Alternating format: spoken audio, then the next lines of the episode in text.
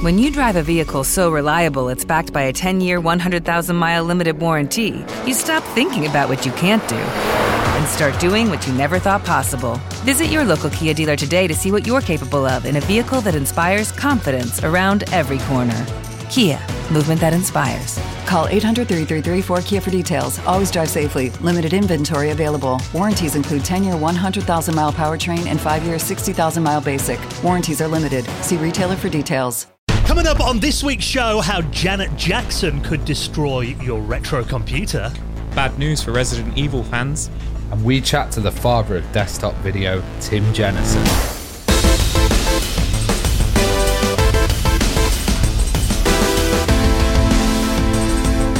And the Retro Hour podcast is brought to you every Friday with our amazing friends at Bitmap Books. Now, you may have seen that the Commodore 64 celebrated its 40th anniversary recently. So, what better way to celebrate that than with Commodore 64, a visual compendium, taking you on a journey through the C64's varied and colourful gaming library, starting in 1982 and then travelling forward through the decades. There's going to be new copies of that available from next month, and you can pre order right now and check out the rest of their retro gaming books at bitmapbooks.com and with our friends at PCBWay. Now, they offer a fully featured custom PCB prototype service with low cost, fast turnaround quality boards, and they offer services like 3D printing and injection molding. And you know they're big supporters of the retro community, so you can get an instant quote for your project right now at PCBWay.com. Hello and welcome to the Retro Hour podcast, episode number 342, your weekly dose of retro gaming and technology news with me, Dan Wood. Me, Ravi Abbott. And me, Joe Fox. And welcome to our first show of September. Can't believe how quickly this year is flying by. Not long until those darker evenings, the weather gets a bit colder, and we spend a lot more time indoors playing classic video games, so you know, every cloud. And of course, this podcast celebrates everything to do with classic gaming and technology, bringing you up to speed on all the big happenings in the world of retro from over the last week. And we bring you a special guest on each week's show.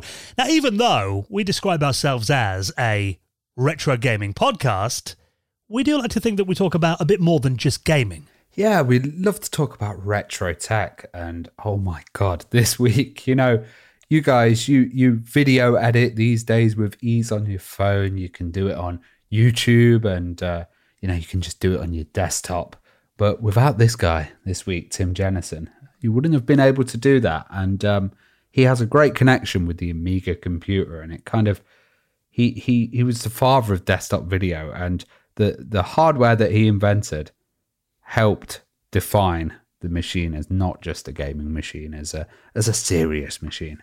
Well, I've got in my hand here, and I fished this out before we started recording, um, an issue of Amiga Format magazine. I remember vividly picking this up because, um, you know, I mentioned on the show before that when I was at school, when I was at primary school, I was uh, the computer monitor at school. So I used to, uh, you know, in Such the morning. cool dude. get, get early and take all the BBC micros out the safe and the Acorn Archimedes and set them up.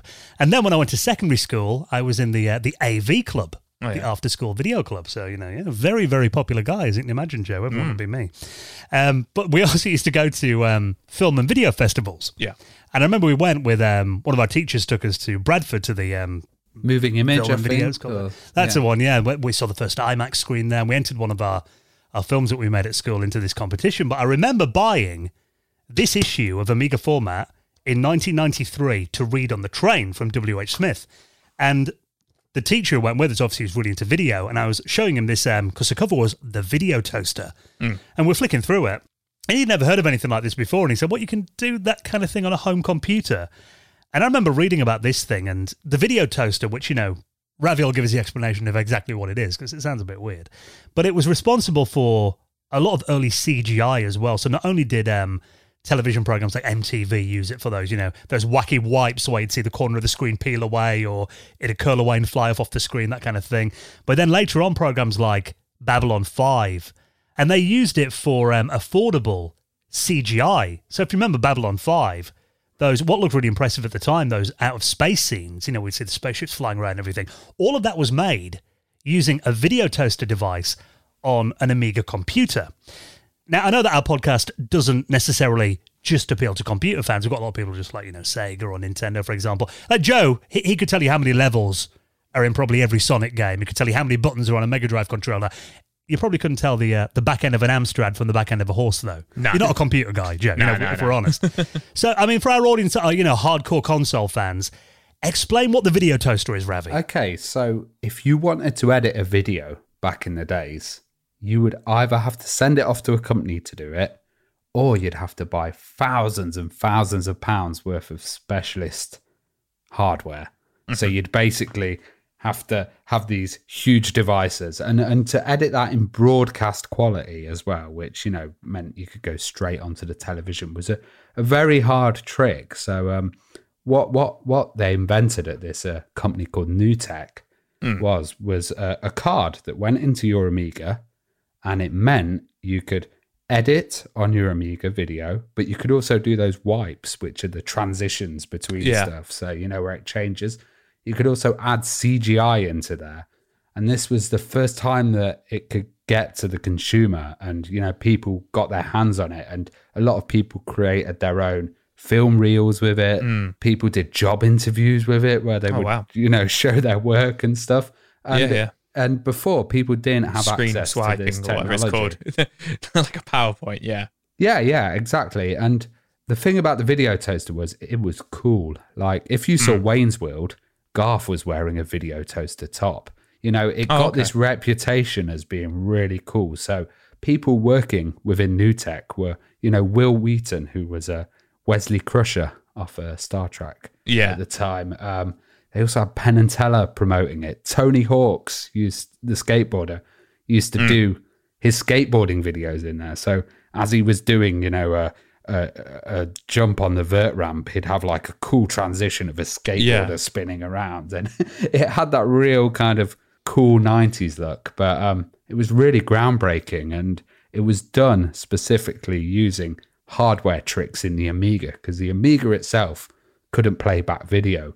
Um, you had to have them playing on external kind of video players and then edit it that way, like as you went along. But it was a really amazing piece of hardware and uh, groundbreaking. And it just had a weird name as well, which made it really cool as well the Video Toaster, which, Which we do ask about actually, because I've wondered that for like 30 years where that name com- came from. So we find out uh, with Tim when he talks to us. But you're right. I mean, before that, I remember hearing about, you know, th- there were machines like the Quantel Paintbox that, you know, the BBC used to use and everything. But these were, and, you know, Silicon Graphics machines. But you're talking machines that could range from like $50,000 to like a quarter of a million. These things were very expensive. But when the video toaster came out, you could buy an Amiga 4000 for like, you know, £1,500, get this card for like a thousand. And for a studio to be able to afford that kind of technology for like, you know, two or three grand, it was really game changing. So it's something I've always been interested in. Something that was much more prevalent in America because we never got an official kind of PAL version of the video toaster, even though there have been, you know, some kind of hacks for it over the years. you know, um, when I went over to America, I was in Atlanta, and Atlanta hosted the Olympics, and there was a lot of Amiga guys out there that had actually used video toasters on the Olympics footage. So um, they were broadcasting out to TV, doing all the transitions with this kind of cheap hardware uh, during the Olympics, which is pretty amazing. Yeah, so it's um, a really interesting chat. And if, like me, I mean, it, you kind of read about the video toaster back in the day and always kind of wondered, you know, exactly what it was and how it worked and what the story was behind it, you're going to really enjoy this week's chat with uh, Tim Jenison, who actually, Penn and Teller made a movie all about him, didn't they, a couple of years ago, which is um, Tim's Vermeer, which is quite interesting if, uh, if you want to find out more about what a legend he was. And he's been inducted into halls of fame, you know, been taught, called the father of desktop video, which is really what he is. So, NewTek founder Tim Jenison is going to be our special guest, and he'll be on the show in around half an hour from now. Now, before that, of course, we like to update you on the big stories from the world of retro from over the last week. And while we're talking about video and films and TV, this is some news that I've seen everywhere. I mean, it, it doesn't feel five minutes ago that we were talking about a Resident Evil TV series coming to Netflix, and uh, it turns out after one season, it's been canned. Yeah. Yeah. I, I don't, I'm trying to figure out if I've said much about this across our socials and, and on the show and stuff like that. But, um, yeah, I put, you mentioned it when it first started. You said you watched the first episode and you didn't want to give any spoilers. I think. is what But you said. also, Yeah. you also said you weren't a fan. That's what yeah, I remember yeah. that. I, I want to say it got better. it it got better in many ways, but it got worse in many other ways as well. But yeah, it came out about a month ago now, and Netflix have canned it. They've announced they won't be going ahead with it. Well, I say unfortunately. I guess unfortunate for the people who worked on the show, if you will. Mm. You know, I always kind of feel bad for those kind of things, but unfortunately, um, yeah, it does have a um audience score of twenty seven percent on Rotten Tomatoes, and it's coming in around about three out of ten on IMDb and it hasn't been particularly popular with the Resident Evil fan base. As I've mentioned before, I've been I'm in a lot of the forums and groups and stuff. If you want to take it for what it is, as just like a zombie show, and kind of take the Resident Evil element out of it, then it could have been all right. But it just it's so far removed from Resident Evil, it's insane.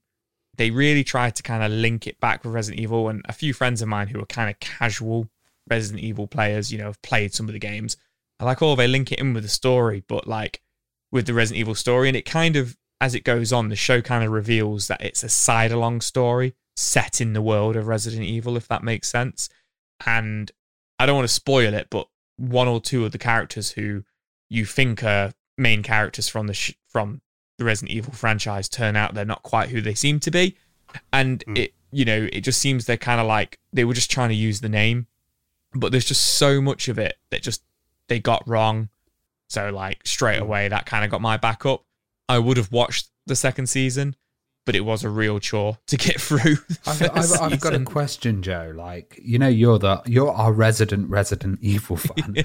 um, is is it one of the video games that's probably had the most adaptations um, that go onto film or, or TV? Or oh, it, it, because it, you talk about it so much? It it must be like so. You know, um, I think there's seven maybe six Resident Evil films from the first Resident Evil kind of film franchise that uh, Paul W.S. Anderson did. You know, the guy who did the Mortal Kombat film. Yeah. And they did Event Horizon and they did Resident Evil with Milla Jovovich. I think there were six or seven of them that kind of ran from like 2002 to like 2017, 2016.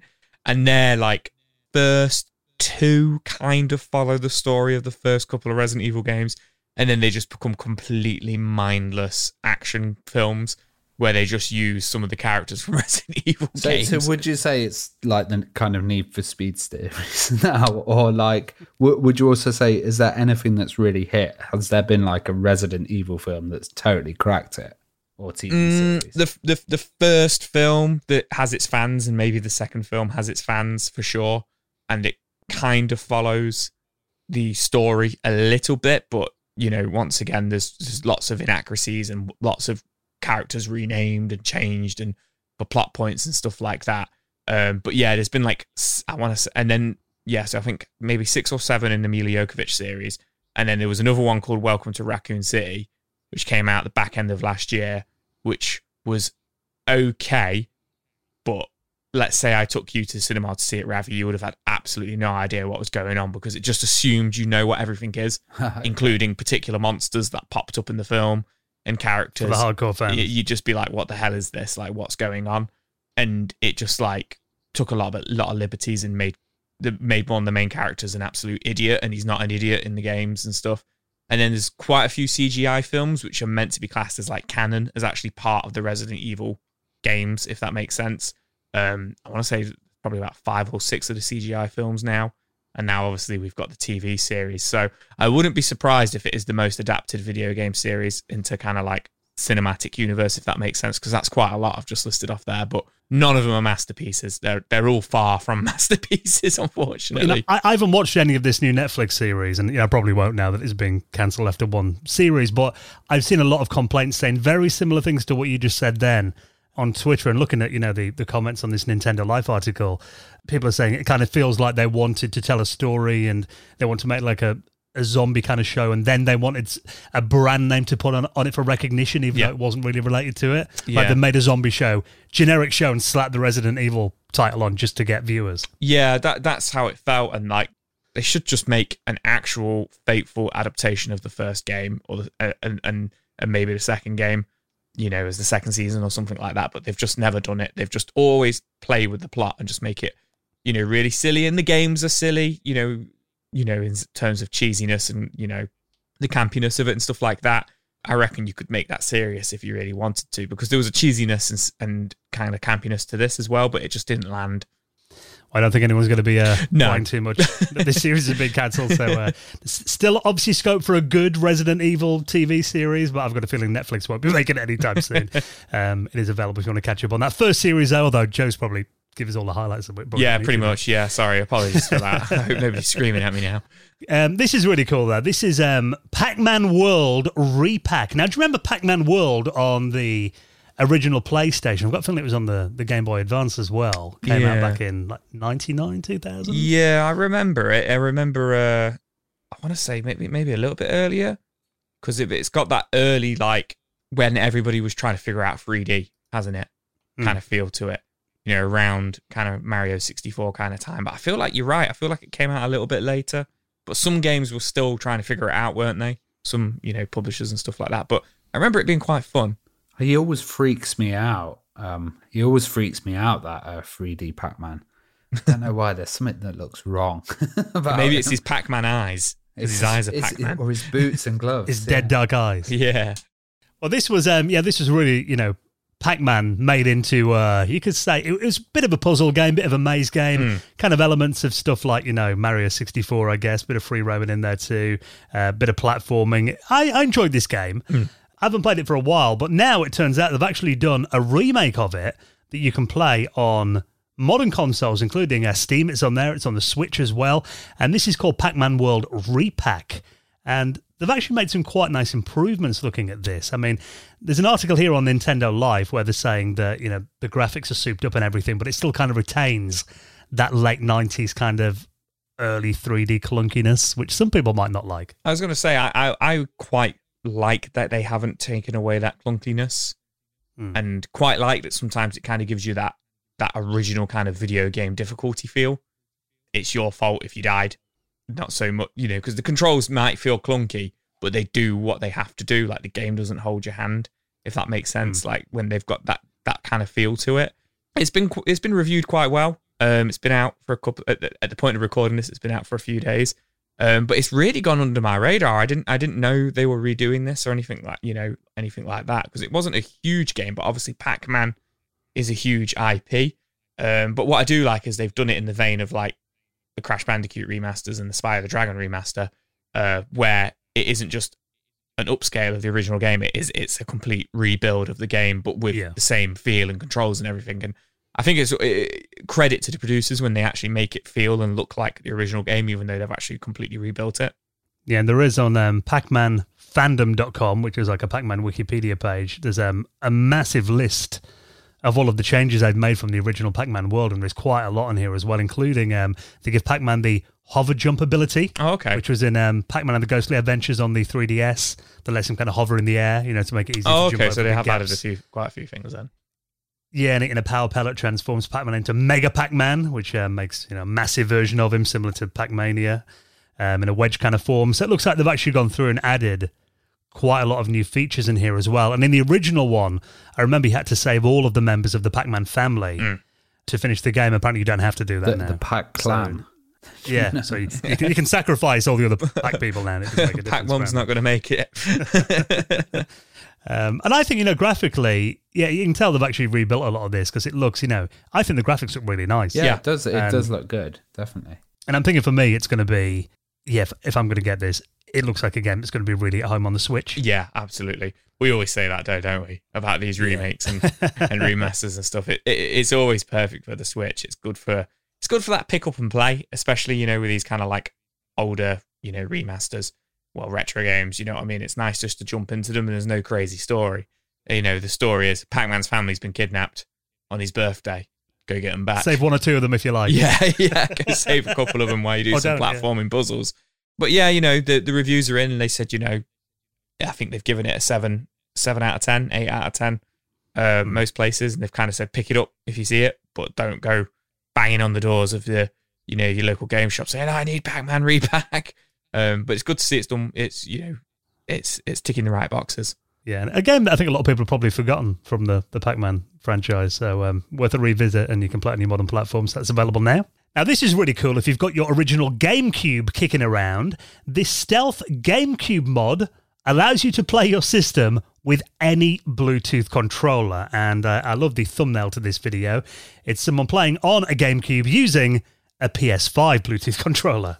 This looks really cool. And uh, they've described it as a no soldering and no cut mod. Um, That's what we like. which I also like as well. So it's called the BlueRetro, and it costs ninety five dollars um, at the moment up for pre order via Laser Bear Industries, which is a really cool name. Uh, and essentially, it, it it looks pretty. I want to say it looks pretty simple, but you take the GameCube apart and you essentially just replace the the front board where the I don't know if board's the right word for it, but the panel Yeah, the controller the board. controller board, you replace it with the new one, and, and it looks really similar. And you just plug it in. It it just plugs into what's already there in the GameCube, and essentially, um, it's got internet capability on there, so you can update the interface and the firmware and stuff like that on it. But as you say, it pretty much it will then pretty much pair with any Bluetooth controller. So PlayStation 3, 4, 5, Xbox One, Series X and S, Switch controllers, um, Wii controllers, any sort of generic HID Bluetooth controllers, any of the 8BitDo controllers as well, and even uh, Bluetooth keyboards will work on it as well, uh, which I think uh, is a really cool piece of tech. It's interesting because um, so Dan had this device for his Amiga, which is called a Kipper 2K, and Okay. in the back you could add a little Wi-Fi module. Hmm. Now, um, this seems to be like standard devices that are coming out. So at the moment, these little Bluetooth modules are coming out, and Yeah. it seems like this is a kind of adaptation of that. Um, Hmm. it, it's really cool because you said it can be updated. It can do over the air updates as well, which is Yeah. uh, amazing through Wi-Fi, and then you can get the new features of it. But it also uh, supports four controllers at once Yeah, on the on the same Bluetooth, which is yeah.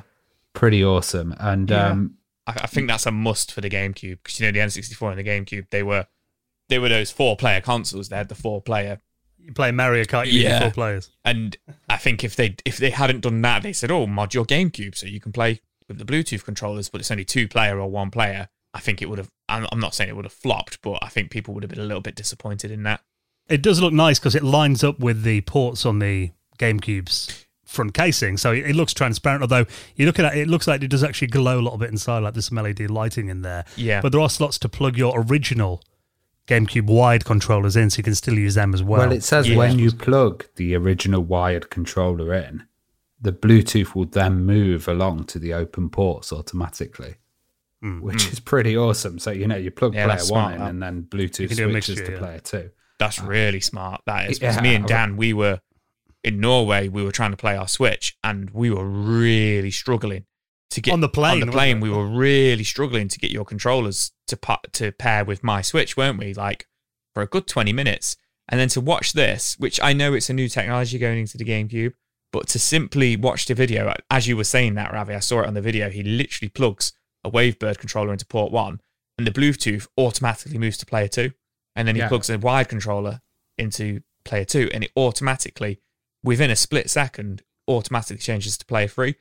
And I think that's absolutely amazing. The fact that that's not a built-in technology into, I mean, I could be wrong, but you know, the faff to get those controllers to work on the Switch, and then you just see this in a ninety-five dollar, hundred dollar, you know, mod for your GameCube. For me, is just, I think that's amazing. Well, he's also got um, macro actions, which is basically like control key combos that can do certain stuff. So one powers off the uh, GameCube remotely. So if you press uh, left trigger, right trigger, and start, and uh, the down button, then it will actually power down the uh, GameCube. So there may be more functions that will get added in into that with updates, which is pretty awesome. So you'll be able to do these mad key combos to do different stuff with your GameCube uh, using this device. Pretty awesome, to be honest.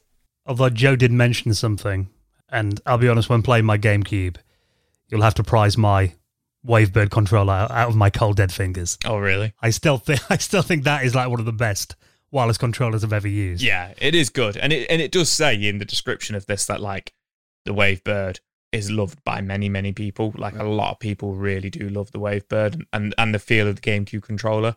Um, but if you never manage to get a hold of a Wavebird, or you know you just want something a little bit more of a modern update, then this this could be the one for you. Well, there's another killer feature as well, which is uh, you can actually uh, do button mapping uh, off your phone or on a. Oh, okay. computer, so you can reconfigure the buttons on the fly, which is just like amazing. It seems like a lot of thought has been put into this device. I could just imagine Dan having this mod and being drunk on a Saturday night playing it, and he's losing at a game, and he's like, "Let me just re remap my buttons for a second.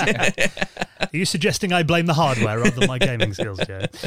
Um, yeah, it does look very cool. Then I think you know because Wavebirds I've been looking on eBay, they go for at least seventy pounds unboxed. It Oh, seems wow. so. Uh, yeah, and a lot of them haven't even got the. Because you need a little um, dongle that you plug in. You know, Wi-Fi dongle, a wireless. yeah, it's like a radio wave game. dongle, isn't it? You need. Yeah, a lot of them are missing those on eBay, it seems as well. So, uh, yeah, if you don't want to pay those extortionate prices and you want to have some uh, four-player Mario Kart Double Dash action on your GameCube, could be a really good way of doing it. So, uh, pre-orders for those look like they're available now. Yeah, we had a great patrons hangout of the weekend, didn't we? It was, um, and there's obviously another one coming up very soon as well. This is where we all get together, we completely geek out on the last Sunday of every month. Just a bit of a a geek out session, few mates all together, talking about what games we've been playing recently, showing off hardware. That always happens as well, and just really, I mean, it's a, the best Sunday of the month for me when our patrons hangout's on. Oh god, yeah, absolutely. We we we've kind of got into a routine now. Like you say, we do it on the last Sunday of the month, and we also we also do our after hours podcast. So we kind of record our after hours podcast, and then we go straight into the into the into the hangout, and it's just so cool. You guys were really geeking out about some Mac stuff, which was just well over my head. Uh, this There's, there's always a section where where Joe's Yeah. just kind of staring into space as we get really yeah, computery. but, yeah. but but but He's, not, he's on eBay spending money. I'm usually on eBay spending money, but prior to that, you guys were having a really cool conversation. You were all showing off your joysticks, and everybody was discussing Hey up. their, their yeah, how are you? everyone was what um, discussing their Amiga joysticks, and you know, it's that kind of like user group. I can't remember who it was, but uh, I think it might have been James who was on there, and he, he had a particular joystick that only had two settings on it. Somebody else had the same joystick, but it had three settings. And then Dan, you were like, "Oh, that's because you've got this model and you've got that model," and you know, it's that like user groupness of it, you know, which I really really love.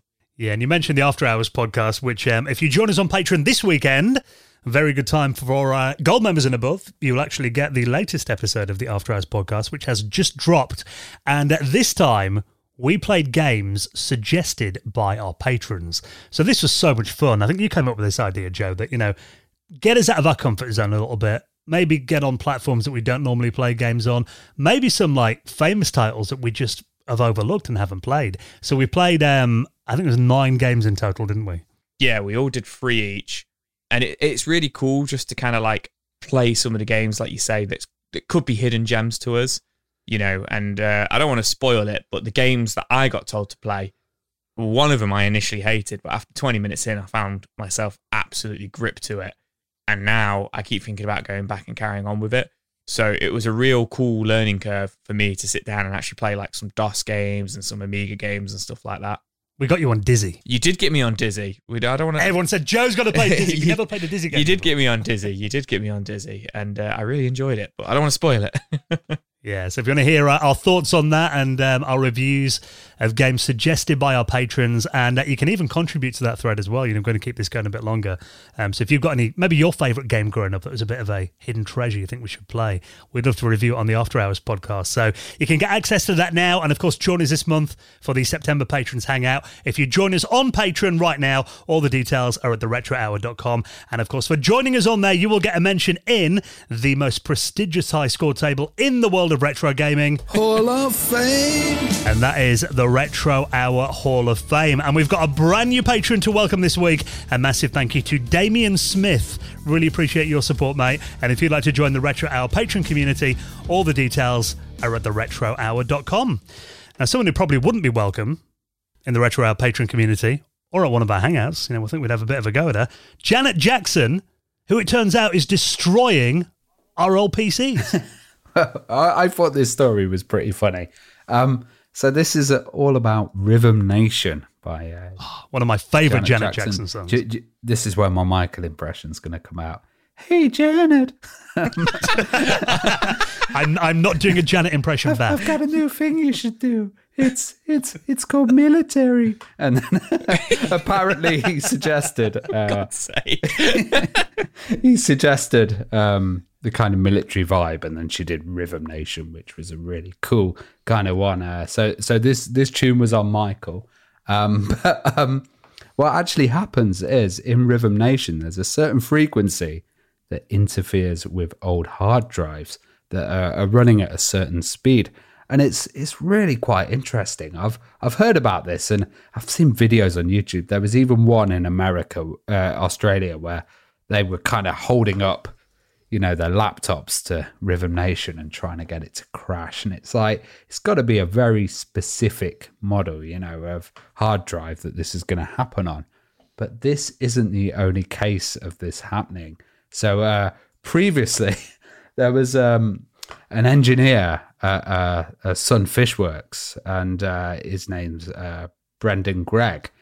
He decided to do a test, which was uh, how to kind of upset your hard drives. And uh, what he did was he had a stack of hard drives in a data center, and he just screamed at them.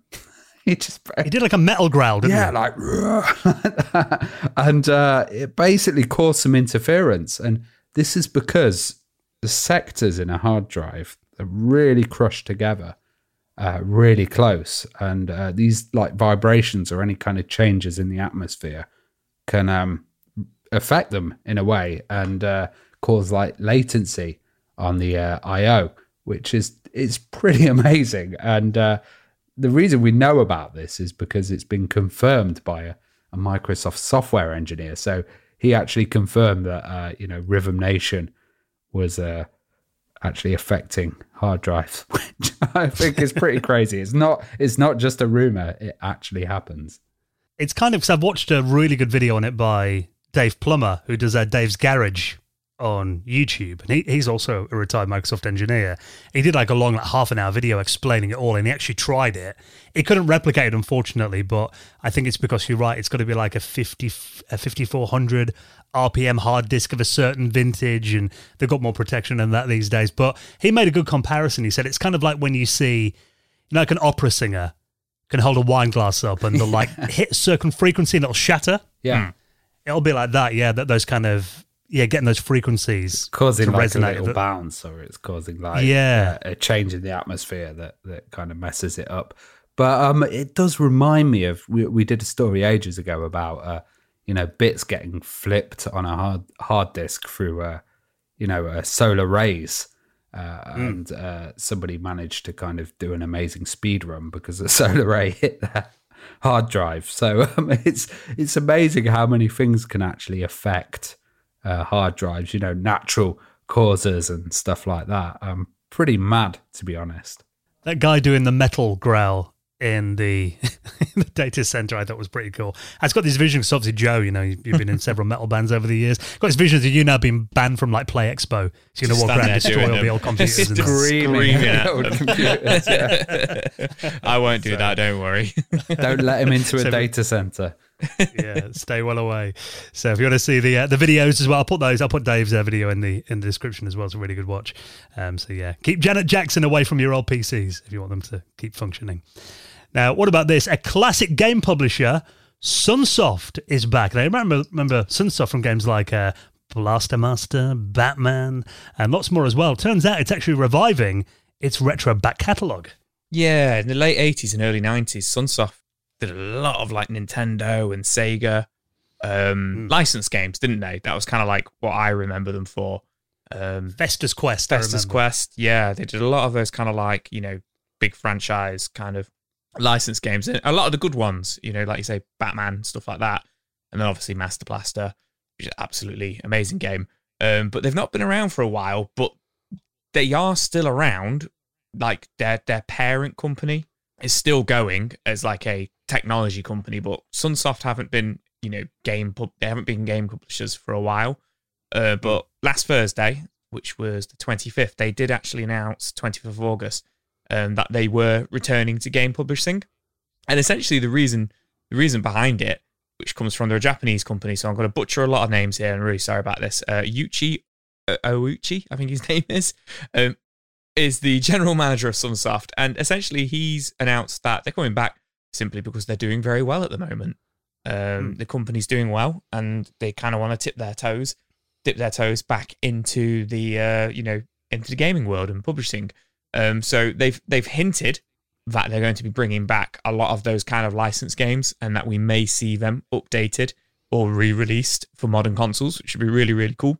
I think the Uh, last releases they did were uh, WiiWare ones. And, Oh, were they? Stu- stuff for the like virtual console. So they were kind There of like re- re-releases and stuff. But Yeah, that, yeah, yeah. that was a while ago. You know, that was Yeah, ten years ago, really. 10, 15 well, years ago now. Fifteen, yeah.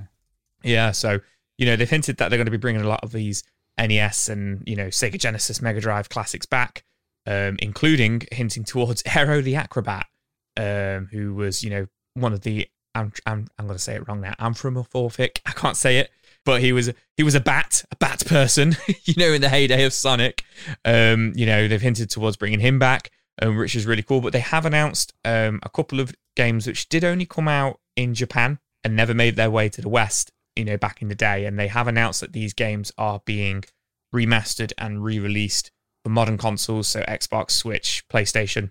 So the big one they're coming out is um, Ikki Unite, which is a sequel to Ikki, which was a game that came out in the 80s. I have never heard of it. Uh, No, was, was that Japanese only? it was a then, or- Japanese only game. Um, and they're also bringing back uh, Gimmick and Ufouria, um, which are all Japanese only games. So unfortunately, I'm I'm not familiar with any of these games, but they're bringing out remasters and sequels to these games, and they're hoping that these will do well. And then essentially, they will then kind of look at their back catalogue, which I think would be really cool if we saw remasters of Blaster Master and you know, like say Batman. Well, there's Um, uh, another one as well that you you were playing on the After Hours, which was uh, Phantom 2040 as well. Oh, is that by Sunsoft as well? Yeah, it looks like Oh, it. oh wow, there we go. So I remember Sunsoft more for the Looney Tunes games. yeah, Yeah, Bugs Bunny, Rabbit Rampage, Daffy Duck, they did as well. I remember my friend Martin at school loving Taz-Mania on the Super Nintendo, Mm. Yeah. which was a Sunset game as well. I've been looking at apparently these games weren't reviewed all that well. you see all Um, these games. actually- these are all games I loved.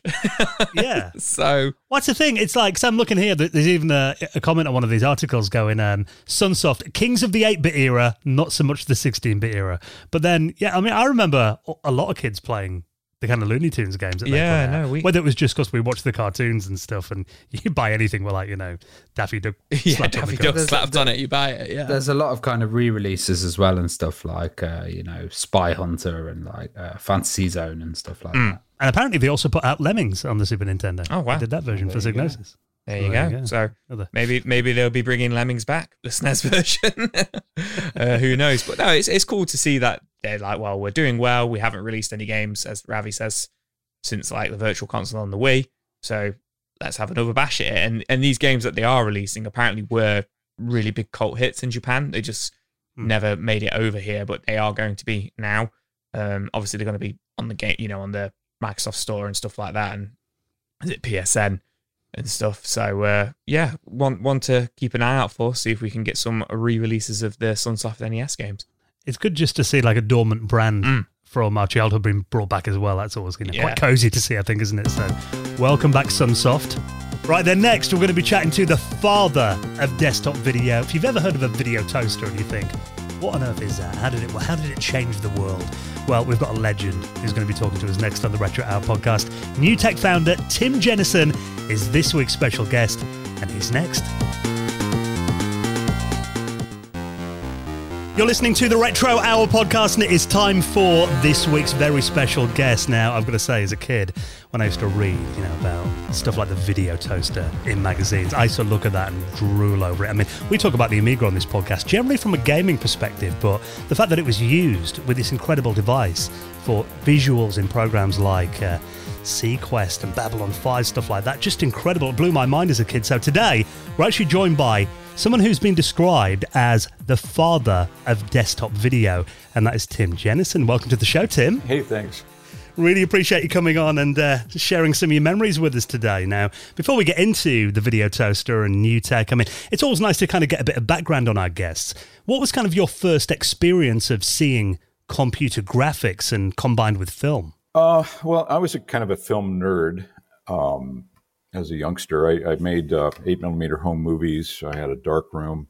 Uh, you know, I, I, would take magazines like Cinefex and I would pour over them with a magnifying glass, trying to figure out what was going on. But uh, then, as you know, mini computers, microcomputers arrived in the late '70s. I was I was there.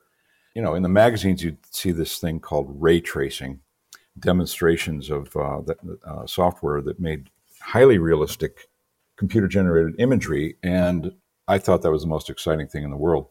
Uh, but I was also a video guy uh, early on. I had, back in the early days, the video recorders were reel to reel and they did black mm. and white. So I'm talking about the Sony CV series. And they had a so called Portapak where you could uh, put it over your shoulder and go out and shoot black and white stuff. So I was doing that sort of thing. But then, you know, the thought just naturally occurred to me these mi- microcomputers need to be merged with these video cameras. And, you know, you could see computer graphics on television, typically like on the intro of a show. They would, they would bl- blow their budget on, uh, on this uh, uh, CGI, you know, three dimensional shape rotating or something like that. But it was extremely expensive. But um, w- when the Amiga came out, I go, this is, you know, this is perfect for for that uh, merger of uh, video and and computer.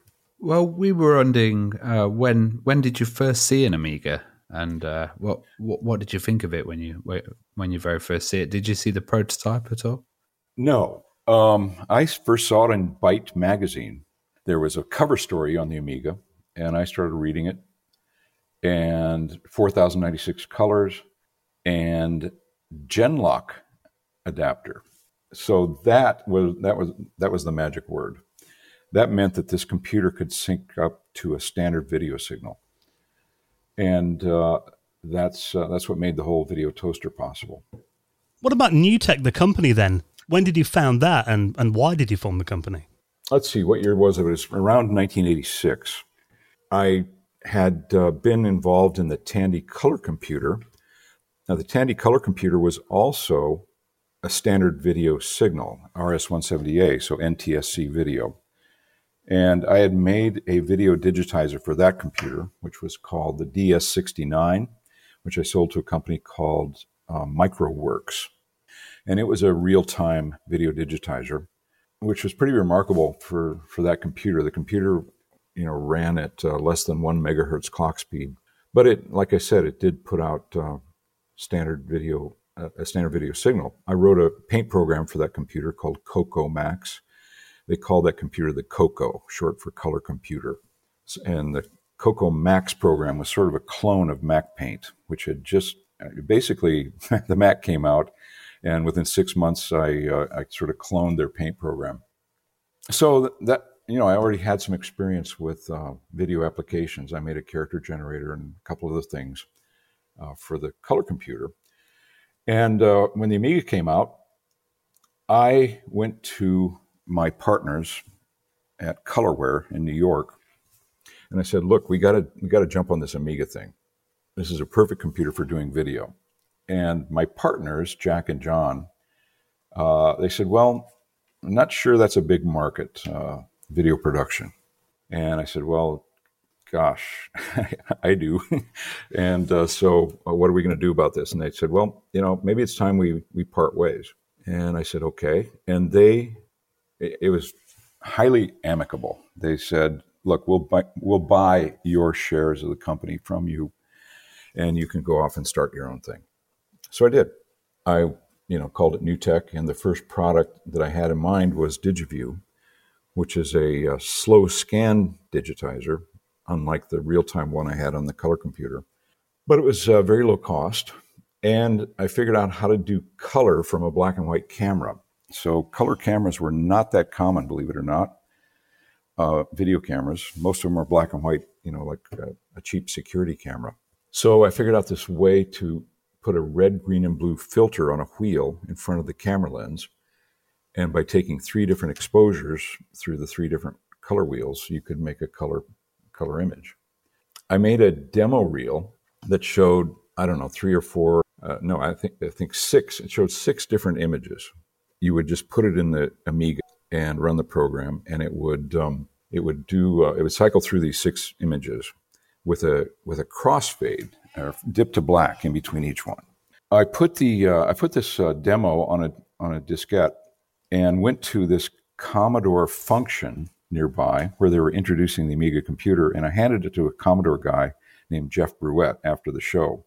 He put it in the computer, and he said, "Oh, uh, interesting, interesting, interesting. Uh, can I make a copy of this?" I said, uh, "Yeah, but uh, please don't spread it around because my phone number is in the README file." He said, "Okay, I won't. I won't give it to anybody." and you know, within days, my phone was ringing off the wall, uh, and I, I, knew we had a hit, and it was. It was, uh, you know, extremely popular.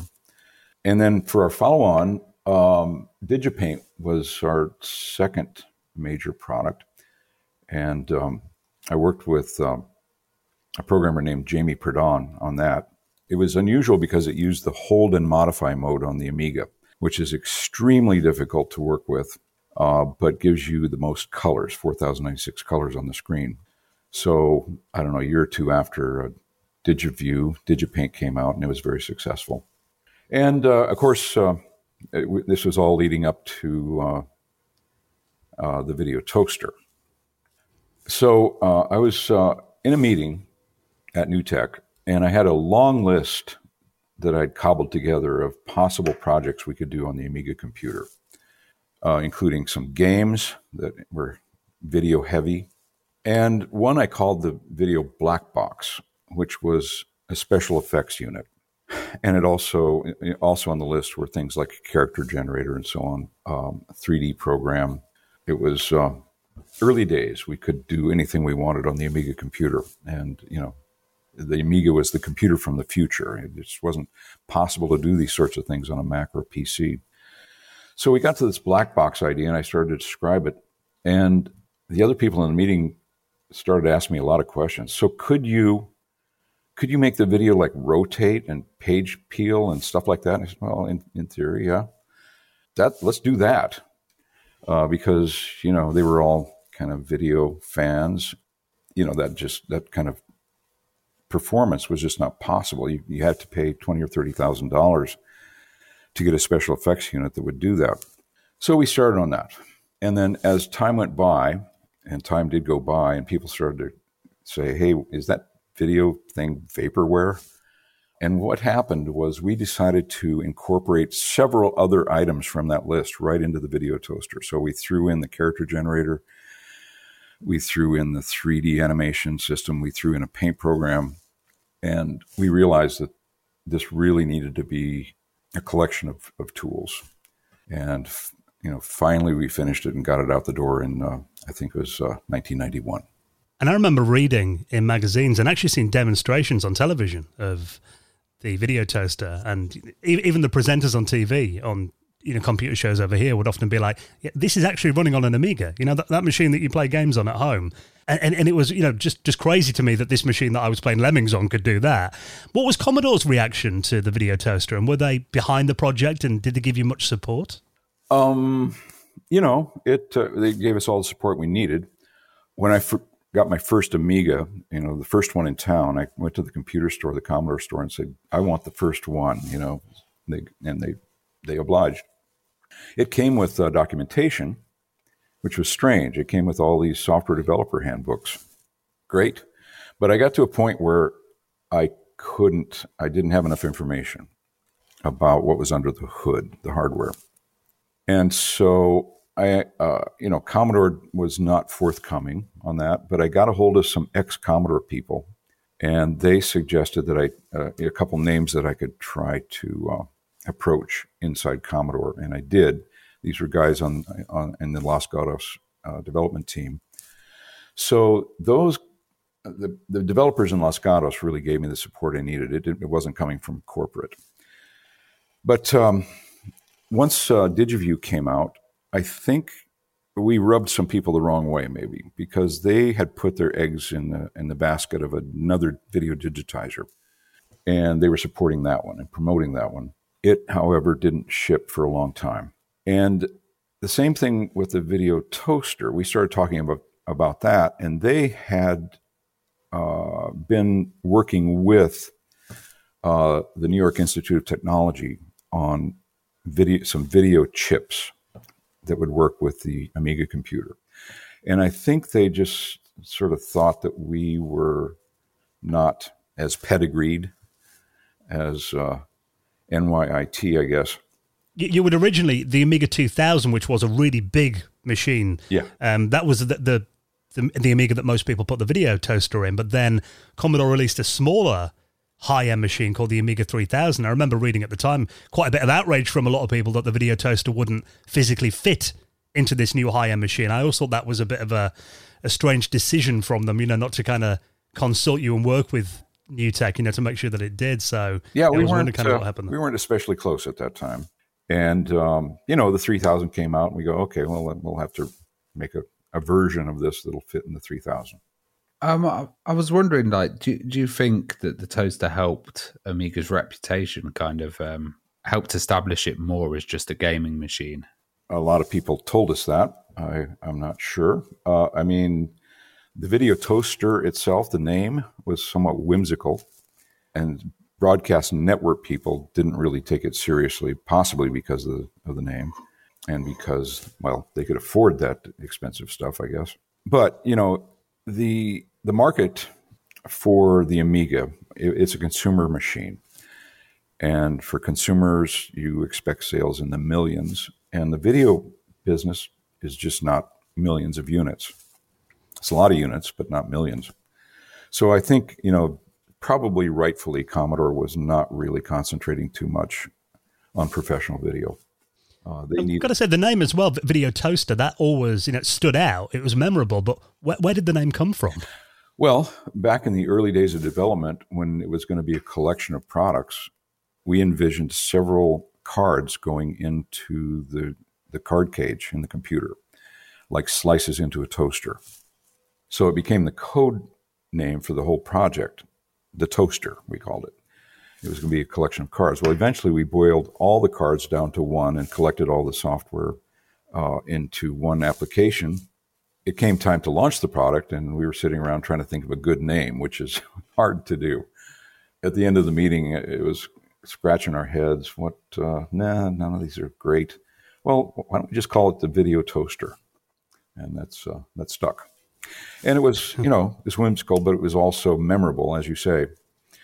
I uh, went to uh, to uh, Commodore headquarters, and one of the marketing guys was ex Apple Computer, and uh, we sat down for a meeting. He says, "Now you're going to come out with this product called the Video Toaster. That you know, that's I wouldn't do that if I were you. It's it's kind of a silly name." And I said, "No, you're from Apple Computer originally." yes. Well, an Apple kind of silly? Uh, well, don't know. You know, so yeah, it was uh, it was memorable, and I think that helped. And um, w- when the project uh, product was initially kind of created, it it had like keyboard overlays and uh, stickers that you put on your machine, and it really did kind of uh, change the identity of a machine into like a, a, vi- a serious piece of video equipment. Um, was that an aim to kind of get the um, professional video industry excited about it? Or? Yeah, uh, there were certain buyers that uh, just didn't like the idea of a uh, essentially a game computer in their control room. Uh, so there was a segment of the market that just wanted to buy a toaster, not the Amiga computer. So we talked to Commodore and said, "Would you OEM computers to us so that we could, you know, put put our own branding on it?" And uh, and and and install it and sell it as a unit. And they agreed, and that that's what happened there. A lot of people still bought the Amiga separately. A lot of dealers did that for their customers. It was uh, not the easiest thing in the world to install. Uh, so a lot of dealers sort of added value by, you know, creating a, a working system for their customers, and that included adding things like um, processor accelerators and things like that. You mentioned earlier about those wipes that were in there as well these you know transitions that a lot of tv programs would use between scenes i mean how important was it to get industry quality wipes and how much of an industry was actually using wipes back then was it quite quite widespread Well, you know, you can. It's a matter of taste. You you can overdo it certainly, but yeah, uh, there were, you know, vertical and horizontal wipes were quite quite common. The uh, I guess the second most common might be the clock wipe, uh, which uh, sort of uh, spins around like the dial of a clock, and it uh, it uses in editing it. It's used to indicate the passage of time. So those are the popular ones. a page peel was quite commonly used. Uh, but uh, the video toaster had a lot of really strange wipes. You know, we, we just sort of threw in the kitchen sink. So we had falling sheep, for example. uh, nice. Sheep would fall from the sky and reveal another video underneath. There were the so-called Kiki wipes, uh, which were silhouettes of our uh, our spokesperson, Kiki Stockhammer, and she would, uh, in silhouette, she would come up and pull down a, a, a window shade, revealing another video, for example. Those were very popular, but you know, we, we just kind of threw in everything we could. Well, so, um, there was a, so, a, a, team that uh, was their job was to come up with more wipes.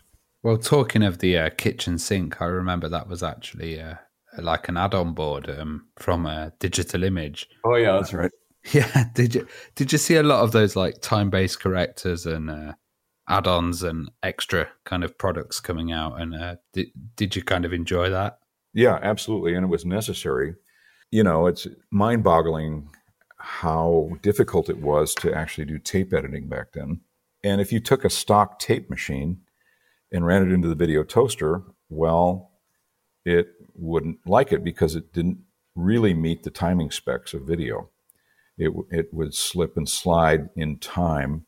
And so you had these things called time based correctors that would fix that and make that videotape machine meet the specs. Now, you couldn't really see on screen any difference, but um, the, the toaster would accept one signal but not the other. So time based correctors were kind of expensive. And, and, when I talk about the dealers putting together complete systems for users, that was one of the problems that they would solve. They would uh, set the user up with, um, you know, the tape editing part. And there you would have typically two tape machines and an edit controller, which would control the machines. And you would work your way through the program one, uh, one scene at a time, adding it on to the recorder sequentially very unlike the nonlinear editing that uh, we do today. What they called assembly editing. Editing, you would uh, start at the beginning and get to the end. So yeah, those um, companies that made time-based correctors suddenly had a huge market and uh, in the video toaster users. Now, if you're doing live video with cameras, you didn't need those. But a lot of people that had toasters wanted to do tape editing. That uh, created a market for those time-based correctors. Well, Lightwave was a um, a 3D rendering package that you know was very popular on the Amiga, and you know obviously we're going to talk about these shows like Babylon Five that uses Video Toaster, but Lightwave was often used to you know design those 3D models that we'd all, that we'd see on television back then. How important was working with Lightwave to the toaster's success, and what was kind of the background with with that product then? Uh, well, when we sat down to uh, create that list of applications, 3D was right on the list. We did not write one. Uh, we knew of some 3D programmers out there, and we approached several of them, um, and ended up hiring Allen Hastings and Stuart Ferguson, and uh, they created uh, the modeler and the renderer, uh, respectively. The modeler was um, basically where you would go and uh, create your 3D models, and then the renderer was this uh, program that would make it look three, uh, realistic, photorealistic, and then you would assemble the frames one at a time onto a tape machine. When we first shipped the toaster, it didn't. Uh, the Lightwave 3D didn't really make much of a splash. People would run the toaster and they would see that little 3D button. They would click on it, and suddenly they're in this complex world of top, front, and side views and uh, tools to add primitive shapes, etc. And it, to a lot of people, it just kind of looked intimidating, looked like homework, and they'd rather go back and play with the uh, the uh, sexy stuff. Uh, but uh, as time went on, more and more toaster users would click on that thing and say, "Well, it's in my toaster.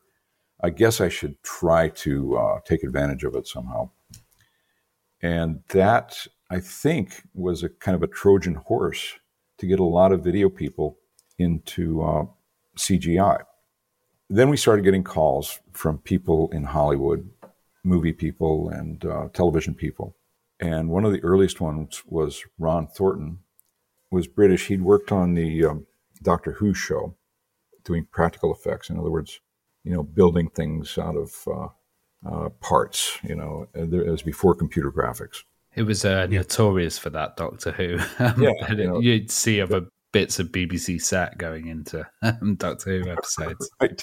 Uh, that alien looks kind of like a vacuum cleaner for some reason. yeah.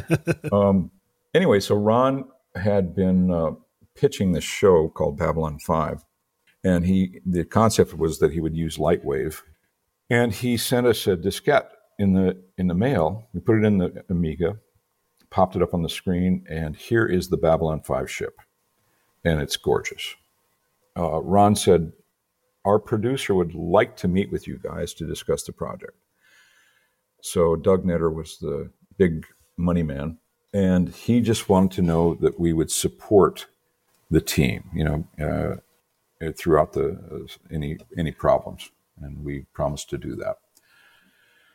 And almost immediately, Ron was running into trouble. Uh, there was uh, motion aliasing, so with this Babylon ship, there were tiny pinpoints of light that were the portholes of the ship.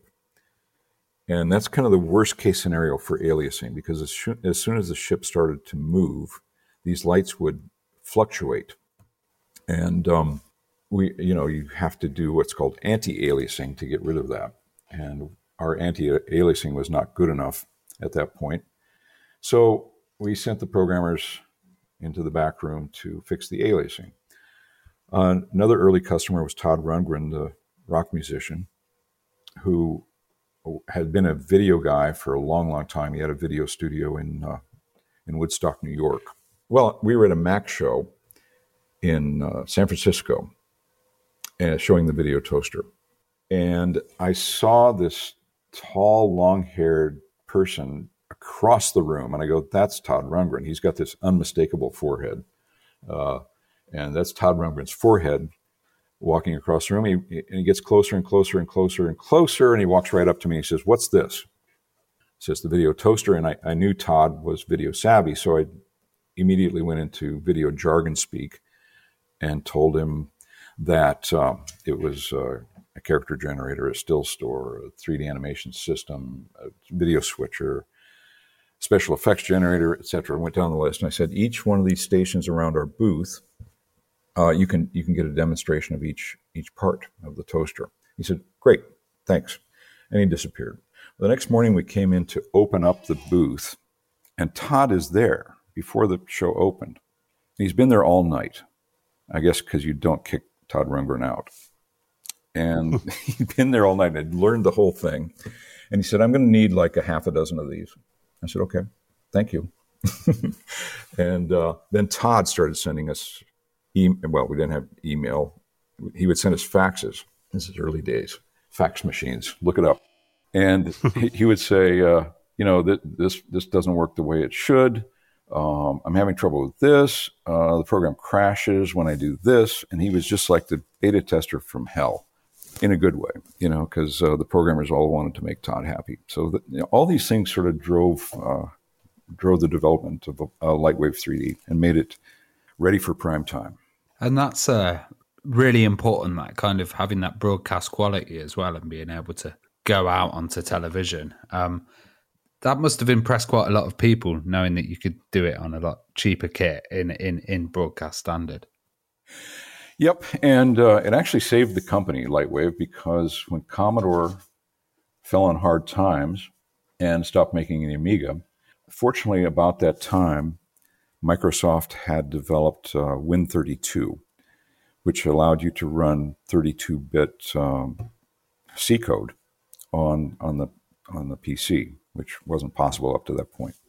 So we could port Lightwave 3D at that point uh, to other computers. Uh, you know, the most important being the IBM PC. And at that time, also, uh, there started to be good video display cards for the PC.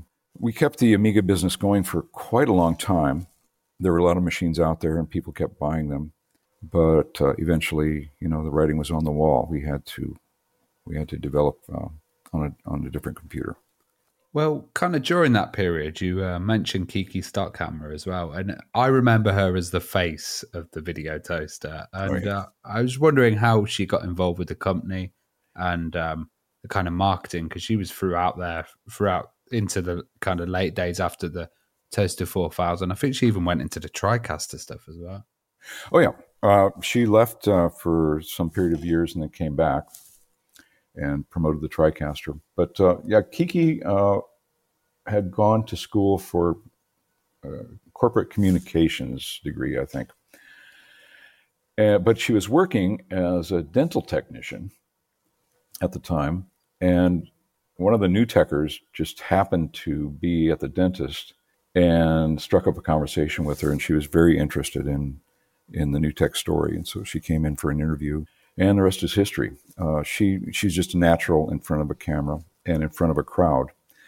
Uh, her first job, two weeks after she was hired, we were doing the Commodore show in Cologne, Germany. Kiki had to get up in front of the crowd and demonstrate the video toaster. Fortunately, Kiki speaks German fluently. Who knew?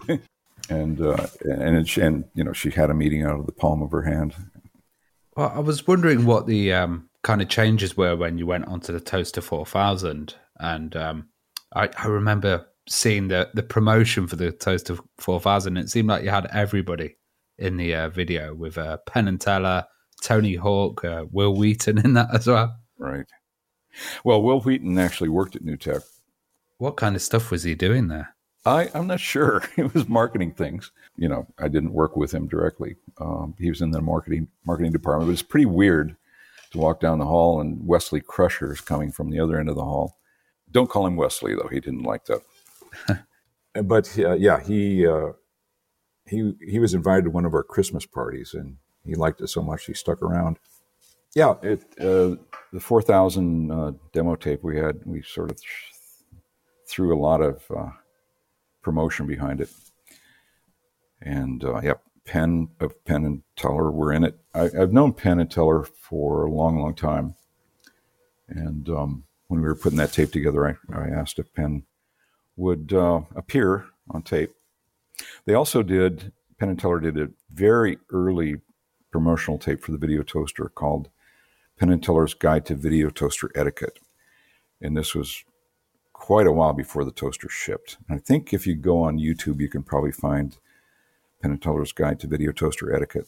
It, it all seemed like they, they were very tech savvy as well. Because I remember them doing some stuff with like the, the Sega CD when that first launched too. I mean, were they big fans of the technology and maybe their kind of background in exploration and magic maybe helped there somehow? Yeah, they were, uh, you know, it's some of the most wired uh, show business people uh, you can imagine. They they were early adopters of computers. They their office was computerized. They traveled a lot, and then they stayed online.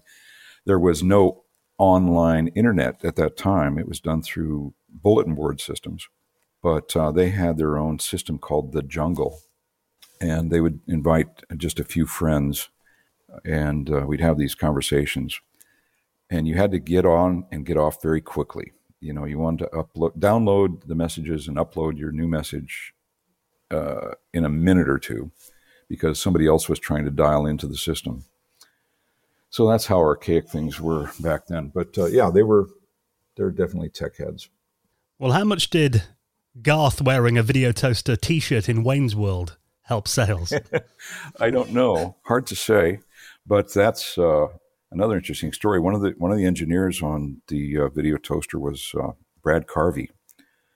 His brother is Dana Carvey, who was one of the uh, stars on Saturday Night Live at that time, and then uh, went on to do Wayne's World and Wayne's World Wayne's World Two with Mike Myers.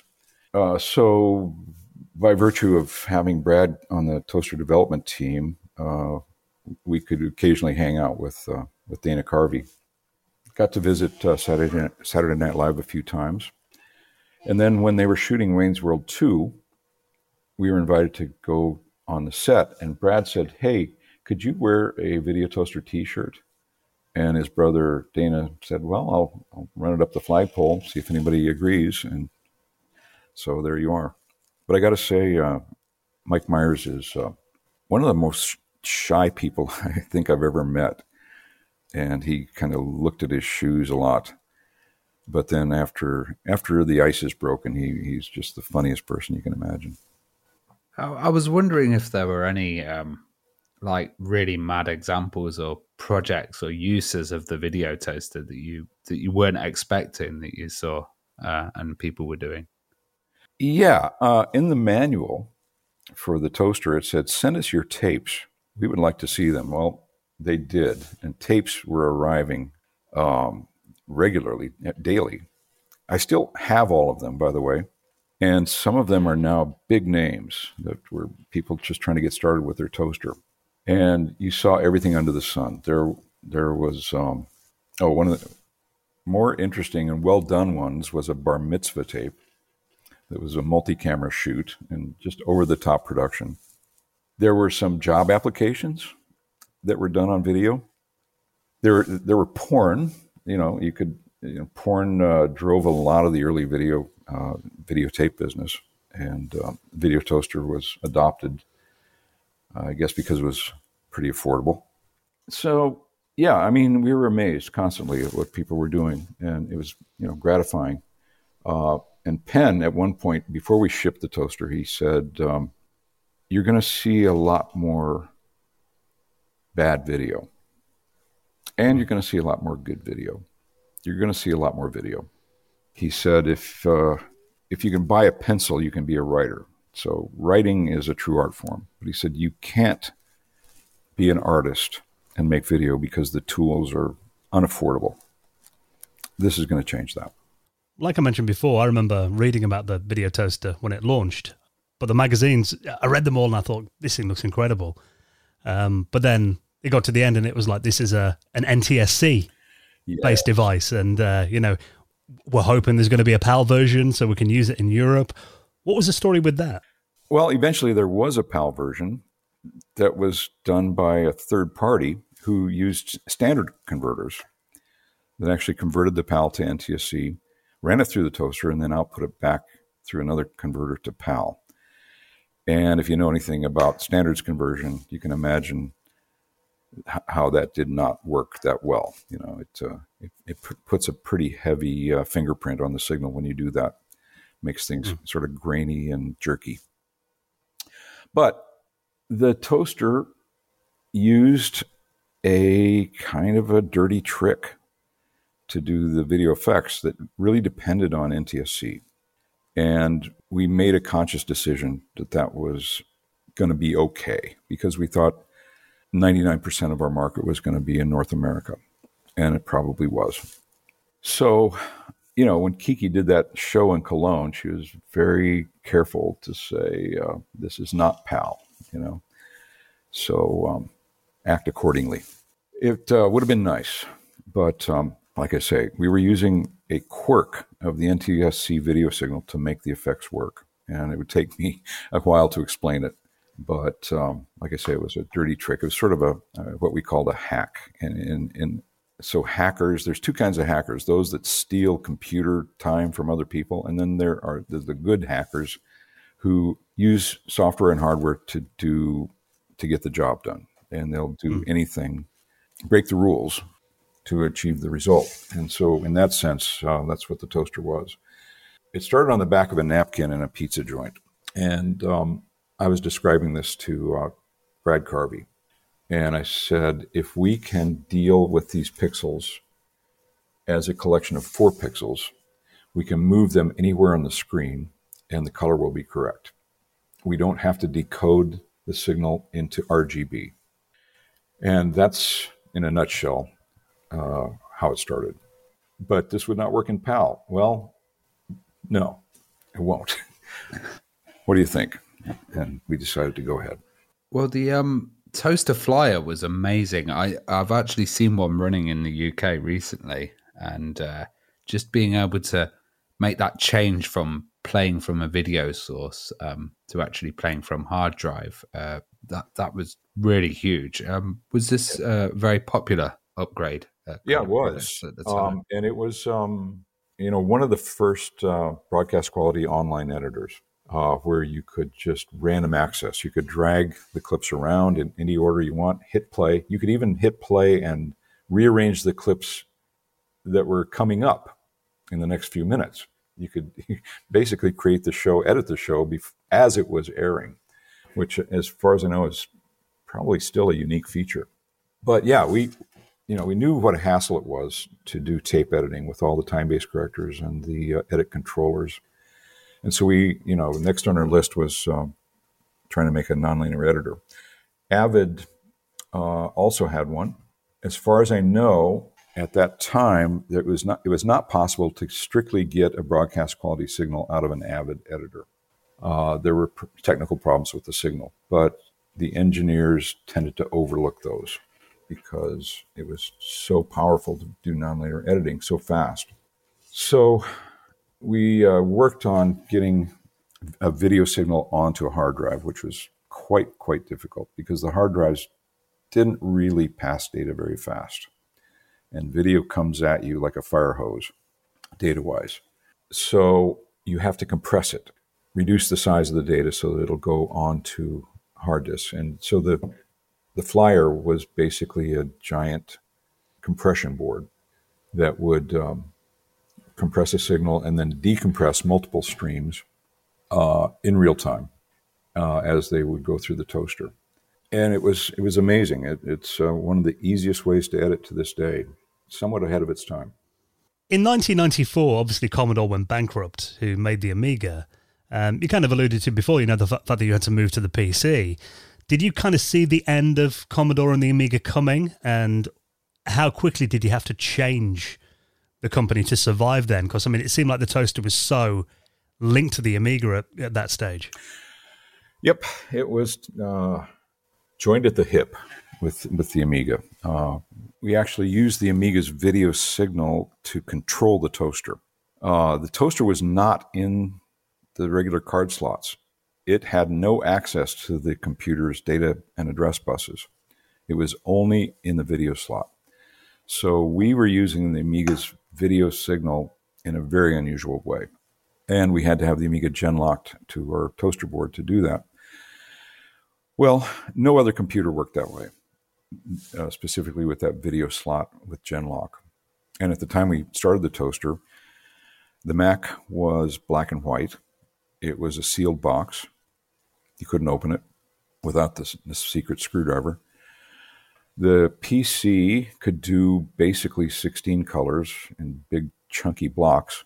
So the Amiga was was our only choice we didn't really pay too much attention to Commodore, the company, uh, but we should have because they were showing early signs of cracking. But it came as a shock uh, when when they went out of business, and and and the video toaster was uh, selling like there's no tomorrow, and then suddenly there's no tomorrow. Uh, it looked like we were dead in the water. And as I said earlier, then we um, we ported the uh, we ported Lightwave software to the PC and to other computers. It ran on five or six platforms ultimately. And that kept uh, the cash going until we could develop uh, our video product on another platform, and we chose the PC to do that.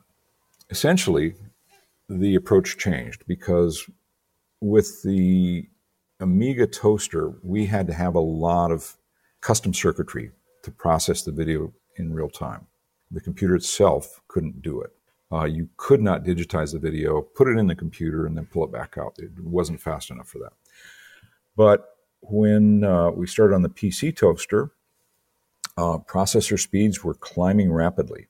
And I remember I was in a meeting with uh, some of the NewTek staff, and I said, "Look, uh, you know, very soon we're going to have 33 megahertz Pentium chips." One of the people in the meeting said, oh, "Wait a minute, what? 33 megahertz? That's crazy. That'll that'll take decades. And I, I, said, no, Moore's law. All you have to do is look it up. You know, it's going to go to 33, then 66, and eventually we'll have gigahertz. That's what we were relying on. We were relying on Moore's law. So we, early on, even though the computers weren't quite fast enough, we decided that what we needed to do was have the computer do all the work. So we had a, a card to digitize the video, turn it into numbers, and put it on the computer's bus, put it in the computer's memory with DMA. The computer software then would modify the picture to the extent that it could, and then uh, quickly output that frame. So there's a bit of a delay there uh, compared to the video toaster, uh, but that's fine. And it allowed us to do amazing things, more and more amazing things as Moore's law uh, ground away. And the computers got faster and faster and faster. So that was a, a fundamental change. And, and the toaster then became a, essentially a piece of software. And it also kind of changed into what was really the spiritual successor to the video toaster, a product called the TriCaster as well, didn't it? Right. Uh, so the video toaster for Windows was was a card, and you know the same model as we used in the Amiga. And typically, dealers would install it for a customer, get it all working, work out the kinks. And there was a, a board meeting or a, an executive meeting one day where I said, you know, what what if we what if we do like we did with uh, with uh, Commodore and OEM this thing, buy a computer like for example, a small form factor shuttle computer, put our card in it, have video jacks right on the box, uh, sell it as a turnkey system. And it was somewhat controversial, uh, believe it or not, uh, because we had all these dealers that had really made their mark by integrating these systems. And this would sort of take away some of that business for them. And indeed, some of the dealers did not like the idea at all. But it, in the end, it's the right idea. Uh, it's uh, makes life much simpler for the customer. And uh, the first TriCaster just sold like hotcakes, and then we came out with more and more TriCasters after that. I thought it was a, a, an amazing concept, and it's it's also kind of amazing now that you you know you look at mobile phones and kids can sit there and edit 4K movies on the kind of fly. And uh, looking back at those early kind of Amiga days, you must kind of feel proud of what you did with uh, such limited technology. Absolutely, and um, you know, uh, the, the, the, technology continues continues to evolve. There are bigger and bigger video toasters, and uh, as you say, you can make video just fine on an iPhone. Uh, it's great living in the future. You know, it's, it's amazing what the computers can do compared to uh, to those early days. Well, in 2013, um, Penn and Teller actually made a documentary film um, about you called uh, Tim's Vermeer. What was the story there? Oh boy, uh, this was a, a, fork in the road that I never saw coming. My daughter bought me for Christmas this book um, called Secret Knowledge by uh, the painter uh, David Hockney, where he basically said artists uh, in the late Renaissance were using optical devices to paint. And it explains some of the characteristics of these paintings that are pretty mysterious otherwise. The book was very controversial. As I say, my daughter bought it for me for Christmas. I read the book, and in in the bibliography of the book, he talks about another book called Vermeer's Camera. Vermeer was a Dutch painter from the from the mid 17th century, and his pictures look very much like photographs. He only painted 35 or 40 pictures that we have, but they're all perfect. They're little jewels of realism. And I started to think about this and look at it. And the basic idea behind uh, David Hockney and Philip Steadman's book, Vermeer's Camera, is that the painters were using a camera obscura, which is nothing but a dark box with a lens in the side you know, pre-photography camera essentially. And if you've ever seen a camera obscura, you, it's kind of a dim, kind of fuzzy image that's projected on the screen of the unit. But it's it's moving. You know, it's uh, whatever whatever's out there in front of the lens gets projected on this little screen. Mm. And people assumed that you could just paint on that projection. Well, you can't. It doesn't work, strangely enough. And I knew this as soon as you start to paint on the screen, it obscures the projection. And you can't compare your painting to the screen. One obliterates the other. And I had been in Amsterdam at the uh, IBC show, video show, and I'd gone to the Rijksmuseum and looked at these uh, paintings. And in the bathtub, this idea just suddenly emerged from nowhere that if you could compare the painting to the camera projection, you could copy the colors perfectly. But you couldn't do it with the camera obscura alone.